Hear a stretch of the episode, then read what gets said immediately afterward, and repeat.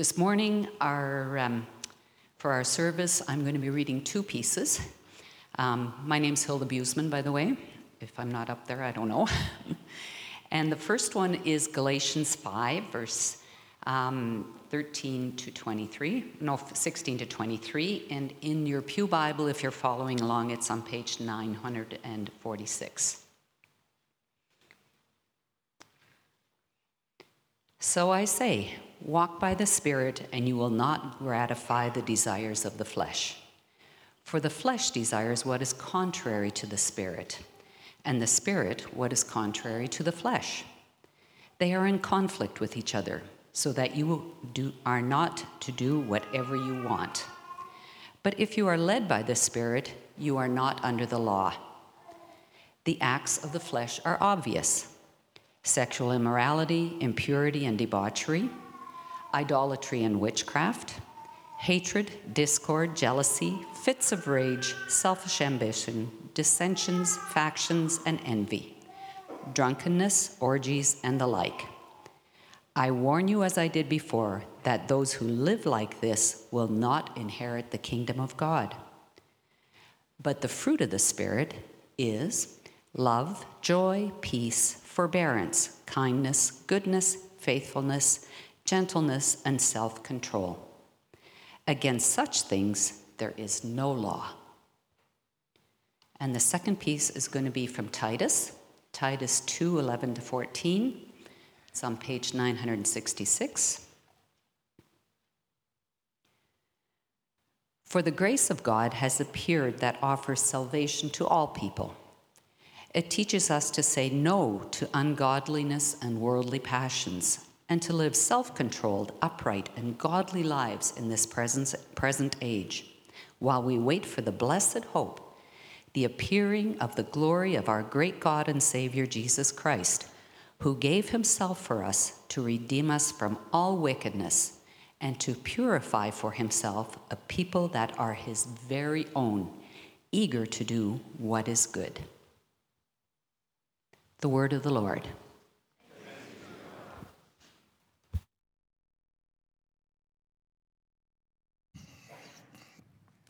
Let's begin by praying.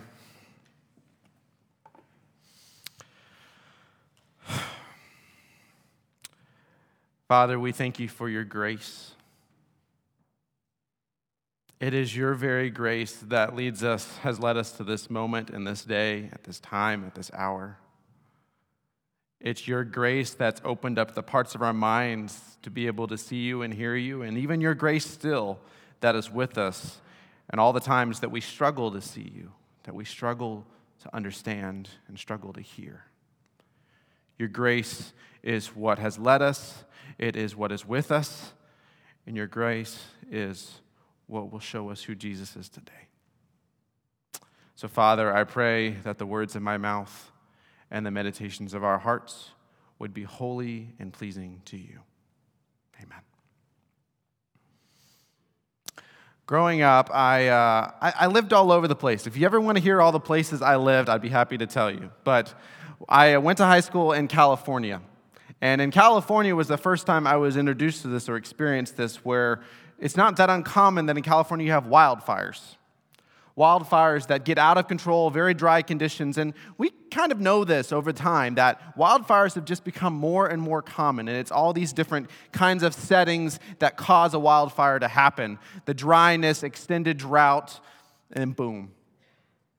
Fire catches hold and it goes everywhere. And as much as we have lots of systems in place to control where a fire goes, what it touches, what it destroys, very easily, even based on our modern day technology means, we do not have the ability to control how devastating a uncontrolled wildfire can be. And it happens here and it can happen anywhere. And it's the exact that image of a wildfire wrecking land, wrecking everything in its path is the exact opposite of this vision of flourishing. We're at the end of a sermon series where we've been looking at the fruit of the Spirit, talking about what does this fruitful, flourishing life with Jesus look like? And the exact opposite of that is the uncontrolled devastation of a fire. But in place of this gift, that the Spirit gives us, if we walk in step in a deeply rooted life with Jesus, we're led to what, we, what Paul describes as a flourishing life. It begins with love and it ends with today. And everyone just do a little gulp, self control.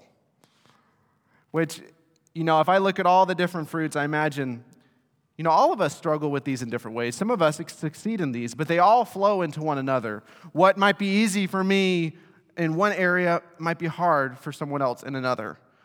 But they all reflect the character and beauty and goodness of who Jesus is. We don't get to pick and choose. And when we walk in step with Jesus, what the scripture tells us is that it will come out in this way. It'll start to look like love, it'll start to look like patience, it'll start to look like gentleness. But then Paul also gives us an opposite picture. And it's in that list that Hilda read for us a little bit ago this whole list of what happens, the acts of the flesh, which Paul says are obvious. And I probably won't read this whole passage, but you can see the verses and you can look at them and meditate them in Galatians 5 sexual immorality, impurity, jealousy, rage, factions, dissensions, orgies, witchcraft. All these things are the kind of fruit that comes out of people that live for themselves, for their own purposes. And as I would also say, they are a list of things that come out of people's lives when they live out of control. That is the devastation. A wildfire wrecking people's lives, wrecking all the good that could happen in someone's life. That is the devastation that comes out of us. And it's what we see all over the place in the world. We see it in the church, we see it among our brothers and sisters following Jesus. I remember being really surprised when one of my good friends years ago, he he, told, he, he confessed to me some of the things on the, this list, and I was shocked. One of my close friends, accountability partner, struggling with some of the things on this list, and not the soft ones. And I thought to myself, wow, this can, this can show up anywhere. It takes such caution. It takes so, it's so important that we walk as close as possible to God. And as we look at self control, Self control is not something that I think is easy for many. And as I look at this list, I think that this is probably one of my personal greatest challenges. How do I embrace the practice of self control, or how do I cultivate it? And the key here, if you want to write this down, you can. It won't be on the screen, but I'll repeat it. To cultivate self control in our lives, we must look for power outside of ourselves rather than looking from within to cultivate the fruit of self control, we must look for power outside of ourselves rather than looking from within. And what changed, how do we do this? Because that's not our instinct. Our instinct is to be the problem solvers ourselves. I want to fix this as much as possible. I got a problem in my life or I'm fraying on the edges. I want to be the one to be the source that fixes the problem. Well, everything changes when God's grace enters the picture. God's grace, which frees us, God's grace, which leads us, and this is the key word for us this morning, is surrender. How, you know, if, you, if you've ever had, uh, if you've ever been in AA yourself, or you have a friend who's gone through AA, one of the very first steps in that journey of recovery, which matches and parallels the Christian journey, is to admit that you're powerless over your sin, to admit you're powerless over your addiction. We all need to admit that we are powerless over our lack of self control, over being completely out of control. And so when I say surrender, what do you think of? I, have done this past couple, Sundays. What, what do you think of when I say surrender? What are things you think of? Could you say it a little louder? Let it all go. Let it all go. Anything else? Giving up my way. Those are both really good. Surrender is the coming at the end of yourself by saying yes to Jesus and saying no to the passions of the world. To saying, My thoughts are not your thoughts to God, saying, My ways are not your ways. And it's a necessary act. Many of us who follow Jesus in the church have probably done this at one point in time or the other, but it is something that we don't just do once, we don't just do twice, we do it often. A daily act of surrender. A daily act of surrender. It's necessary in order for us to cultivate a, power, a sense of power outside of us that is in God. So now I'm going to focus on Titus 2. So if you have your Bible open, I would f- go and look at Titus 2 because what I'm going to do is reflect on three facets of the discipline of surrender three facets of the discipline of the surrender that comes by God's grace. The first is that the discipline of surrender it frees us from sin. The second is that the discipline of surrender reveals to us the truth and goodness of God. And third, the discipline of surrender gives us everything we could possibly need for our lives in the future. First is frees us from sin. Second, it reveals the goodness and truth that's in God. And three, it gives us everything we could possibly need. So the first one I'll read the discipline of surrender frees us from sin. And I'm going to look at the first verse. You'll see it really clearly. Titus 2:11 For the grace of God has appeared that offers salvation to all people. The grace of God has appeared that offers salvation to all people. Titus is a very interesting letter. It's very short. It's one of Paul's letters, but Paul writes specific letters to people at times. He writes letters to Timothy, he writes letters to Titus.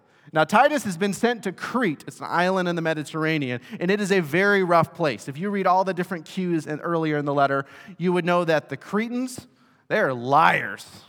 They are the worst of the worst. You can't trust them. They're lazy, they're gluttons, they're violent, they're cruel. You would be, and you would make a good decision to not be in the company of a Cretan. And Titus has been sent here to lift up the church, to guide the church, the leaders of the church, to guide and help them focus on truth, but also to meet the cruelty and also the out of controlness this island is in. This island is left to chaos because of the kinds of people that are living here. The kinds of people that live here are the kinds of people that have the mantra if it feels good, do it. If it feels good, do it. Why wouldn't you?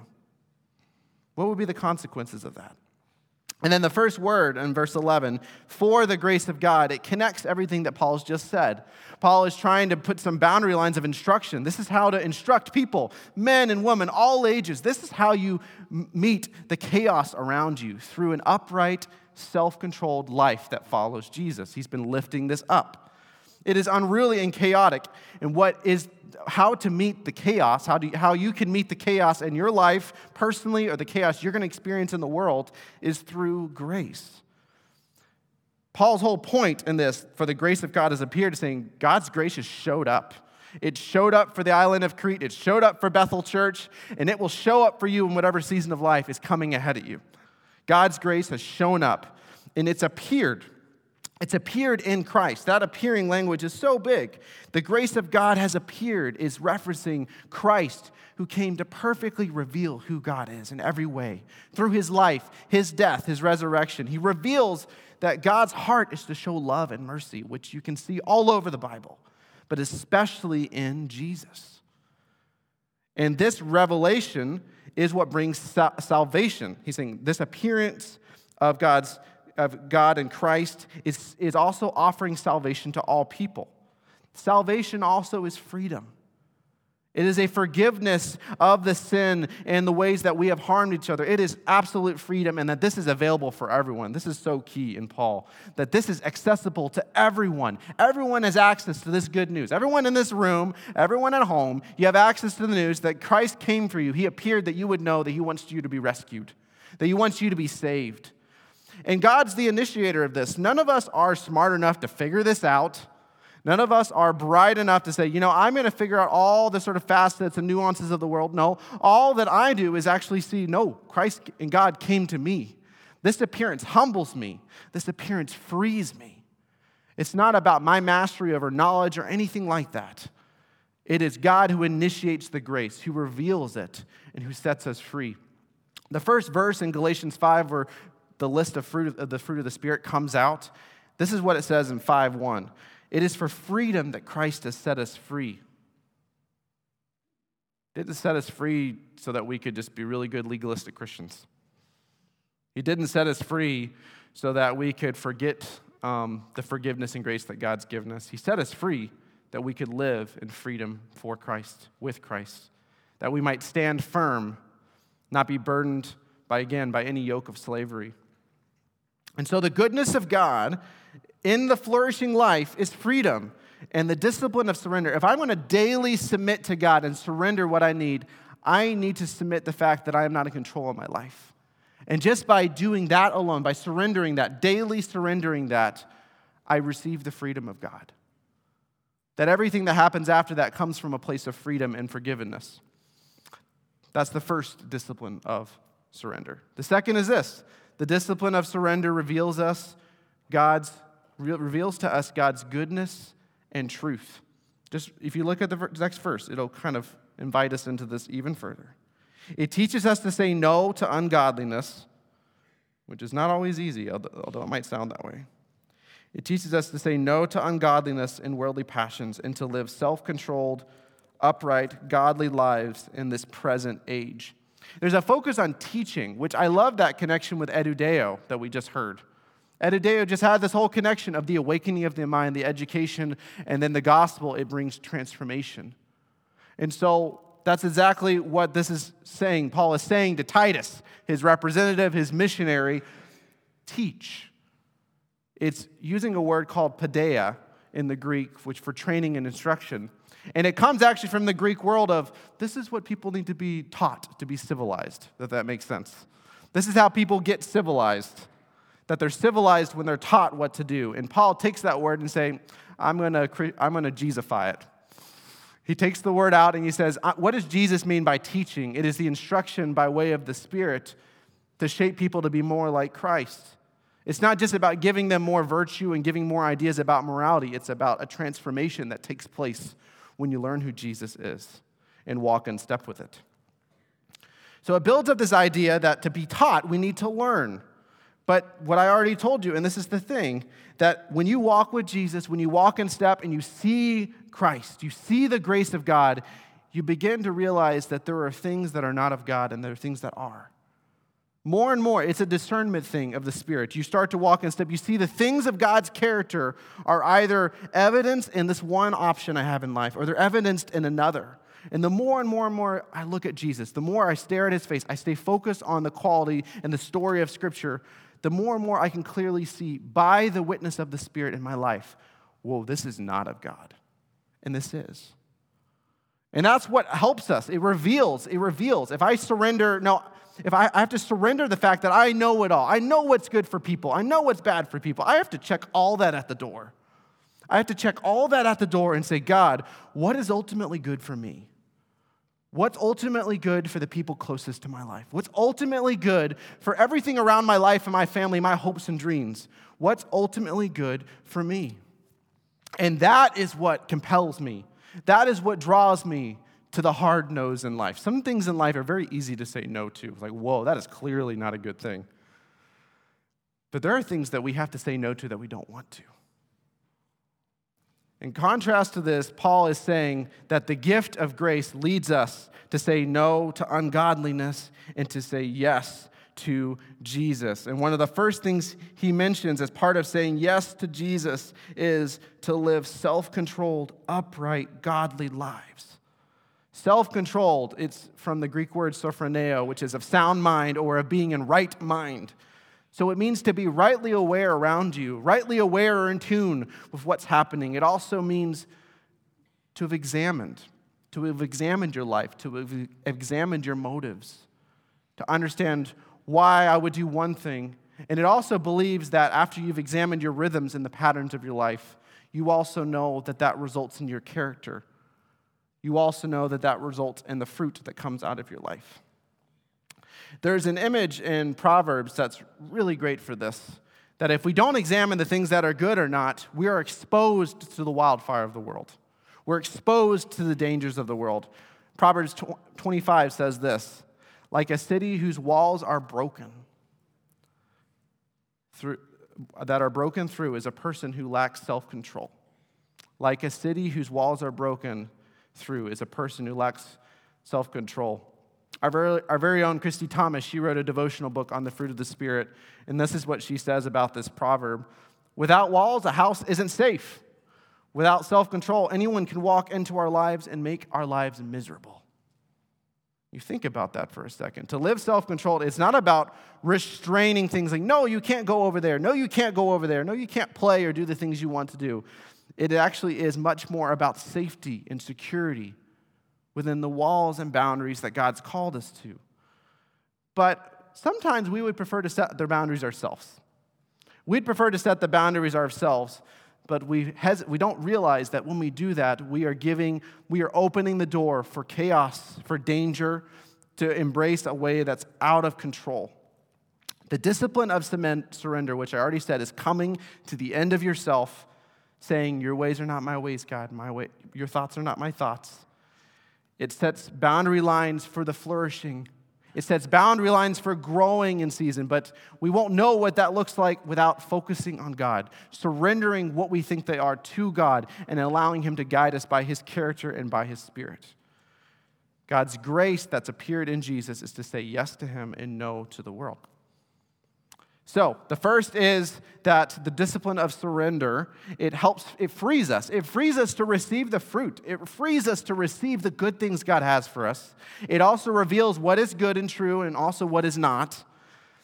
And then this is the last one, the one that I think is very important, is it not only reveals those things, it not only sets us free, but it gives us the power to do it. If this was left up to us, we would be lost. If it was left up to us to set all the boundaries, to set everything in place, it'd be lost. God gives us the power to follow Him. It is not in us, it is outside of us. The discipline of surrender by the Holy Spirit empowers us to a life of faithful obedience. Titus 2:13 While we wait for the blessed hope, the appearing of the glory of our great God, the Savior Jesus Christ, while we wait. That was actually the series of our Advent sermon series last year, While We Wait, the waiting is hard. that is everything about self control. You know, I, I, watch my young kids and I think, you know, wow, I, they actually can wait if I ask them to, but I better not make it too long. I, put, I, always see these little Instagram videos of, parents putting like a, a, bowl of candy in front of their kid, and then they put the selfie camera on, and then they walk away and say, "Hey, don't touch the candy. I'll be right back in just a little bit." Has anyone see those things? I see them all the time, and and then they walk away, and the whole video is just capturing the, the, the, the this almost, I'm using uh, the, the, the, the conflictedness of the child, of wanting to grab the candy. The child doesn't know, maybe the child doesn't know that, that he or she is being videoed, but either way, they're watching it and think, Mommy said, wait for the candy, okay. Mommy said, wait for the candy. This is a long time. The waiting is what reveals the struggle. Sometimes we can actually put our will in. It's like, I can do this for a little bit. But we will always be required to be faithful and obedient beyond what our strength allows us to. Always. The blessed hope is Jesus, the embodiment of hope's fulfillment. And when we take our focus off Jesus, we lose sight of the good, we step away from walking with the Spirit, and then we don't necessarily show the fruit of the Holy, of the Holy Spirit. Titus 2:14 continues the thought and it finishes it for us. Jesus who gave himself up redeems us from all wickedness and to purify himself a people of his very own eager to do what is good. In Mark, it says this that the Son of Man did not come to be, to, to be served, but to serve and to give himself up for the ransom of many. This gift that Christ gave us, the gift that he's given you, it cost God he cost him his life. He suffered severely. And there's two effects of Christ's death it's, uh, it is a sacrificing for us that the sin in us might be removed. And it also calls us, it cements our status with him as his people. We have belonging in God, and it purifies us. For God's grace appeared, the more and more we see that God's grace appeared to us, the more and more we realize that we can give ourselves away to God because He's given Himself perfectly to us. The surrendering yourself, the discipline, choosing, like today is a day I want to surrender everything to God. Choosing to do that is inseparably, inseparably connected to self control. I must surrender everything to Him because I must also receive the truth that He has given everything to me. There is nothing of good or benefit or blessing that I can receive from anywhere else that has not already been given by God who loves me. And once I receive this, as I receive this more and more and more, then I start to be restored. I start to be restored. We've talked about fallow ground. Not only do the bad, dry parts of my life get tilled up, but the good things put into it. My life becomes nourished. I get, you know, you know, I always think, you know, farms. I, I was at a, in Ponoka a couple months ago, and I think, wow, what is that smell? You know, that's the smell of growth. It's not just clearing the fallow ground, it's, it's getting the good stuff in there. But as those things happen, I start to become restored and made whole, and that is God purifying my hearts and my intentions. Self control is about appetite, desires, the things I want that are not good for me. It is about an attitude toward people. I don't always want to be kind to the people that are not kind to me, or even self control over my tongue. James talks a lot about this. Many psychologists today, they would say that for self control, you just you need to have a proper application of the will good patterns in place, good rhythms in life, routine, but you just need to, it's a power of the mind thing, a sheer power of will, dealing with past difficulties, but applying your mind and will in a way that will ultimately lead you to better control of self. And the Bible disagrees. I've already said it. The Bible disagrees. We don't find self control by looking within us, just willpower. We find it by looking outside of ourselves. It's heart power. And not just by suppressing desires in the sense of, I really don't want that bowl of candy. It's not by suppressing it, just telling myself, I don't want it, I don't want it, when I still clearly want it. It's not by suppressing it, but it's by enhancing other desires for God. If you can enhance and see the beauty of God and say, This is what I want more than anything else. I want to be with my Lord and Savior, the God who has brought all goodness to me. That is where I want to be. That is what I want to focus on. If I enhance that desire, then what happens by the Spirit, what leads to flourishing, what produces fruit, is a reordering of desires and longings by one supreme love. Some of that comes from a sermon by Tim Keller, who's one of my favorites. And he, this is what he says about real control real self control does not come from suppressing desires of the heart by the will, but by reordering the loves of the heart by one overarching, overmastering, supreme love that puts all of the loves in its place. Some of our loves are off. We want things that are not good for us, and we must surrender them to, to God. And some of these things we think, oh, is it really beneficial? Uh, is it okay if I overeat sometimes? Is it, over, is it okay if I don't always seek to make amends with one comment after the other and relationship after relationship? Is it okay if I'm not always honest about some of the things I do with my work? It's not okay. You might not get caught up in immediate trouble. You might, the bad fruit from that might not immediately show up, but it's already happening here. It's already happening here, time after time after time. And what that does is it undermines the freedom God's given us. Or we've cut ourselves off from God revealing, no, that's not good for you, Chris. It's not good for you. And then also, we're, we're cutting off from the strength and power of the Spirit that is helping us to see these things and to actually live and step with these things. Because God desires the very best things for you and for me, and no one could desire better for us. So, in review, the discipline of surrender frees us from sin. The discipline of surrender reveals to us God's goodness and truth. And the discipline of surrender empowers a life of faithful obedience, which is everything we need for the future. The blessed hope, focusing on Jesus. That is what we need for any trial you will face in your life, what you need right now, what you're facing with your work or your family, or the most difficult situation in your life. It is the power of the Holy Spirit that allows you to be faithful and allows you to live in step with the Spirit through a self controlled, upright, godly way. I'm going to invite our worship team to come up. The, uh, one of the things that I, I, I realize is whether, you're, whether, I want, you know, whether you want to think about the pandemic, whatever happened for you, whatever the story was that happened over the few years of the pandemic, or maybe you want to think more recently now, what's, what's causing disruption for you personally what happens when disorientation happens, when you're feeling tempted or desires are taking place that are not necessarily from God, is you're, you're, you're, you're being pushed, what, what you're doing is being challenged, and then you don't really quite always know why you're doing what you're doing.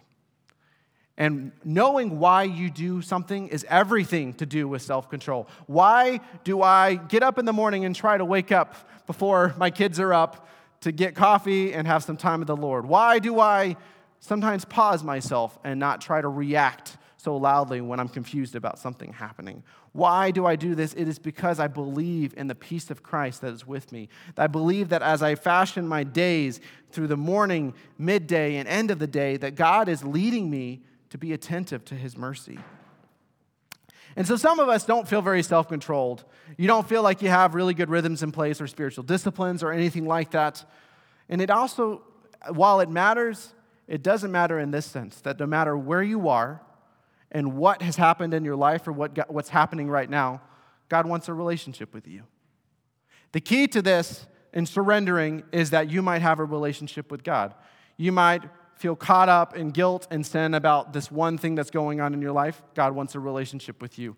You feel like you've not been in church at all this past time nor thought about your faith, God wants a relationship with you. God, you feel caught up in your work, you're overworking and you're starting to be unkind to your family or to your spouse, God wants a relationship with you.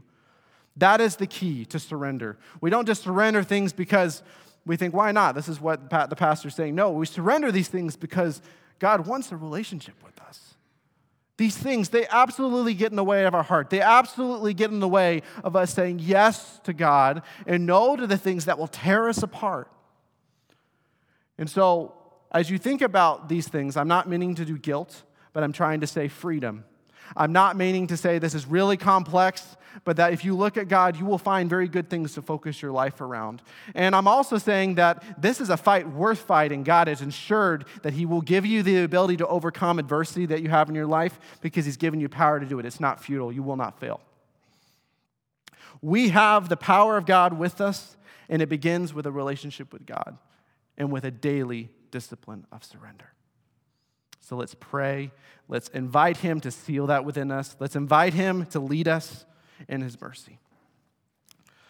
So, Lord, I thank you for your grace that it appeared and it appears beautifully and powerfully.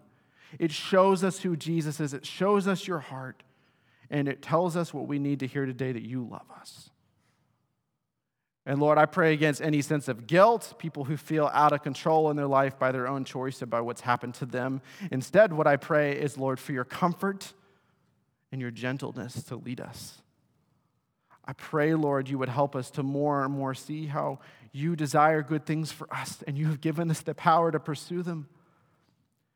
I pray, Lord, that we would follow you in step, in trust, in boldness, in great confidence that you not only love us, but you have prepared the future day for us. And we are with you, and there's not a moment that you will not be with us. Help us to know what the next step is, what to do next through making amends, through trusting you, through looking at our daily rhythms, whatever it takes, Lord. Whatever it takes, Lord, for us to be close with you, to be close with your blessed hope. In the name of the Father, Son, and Holy Spirit, amen.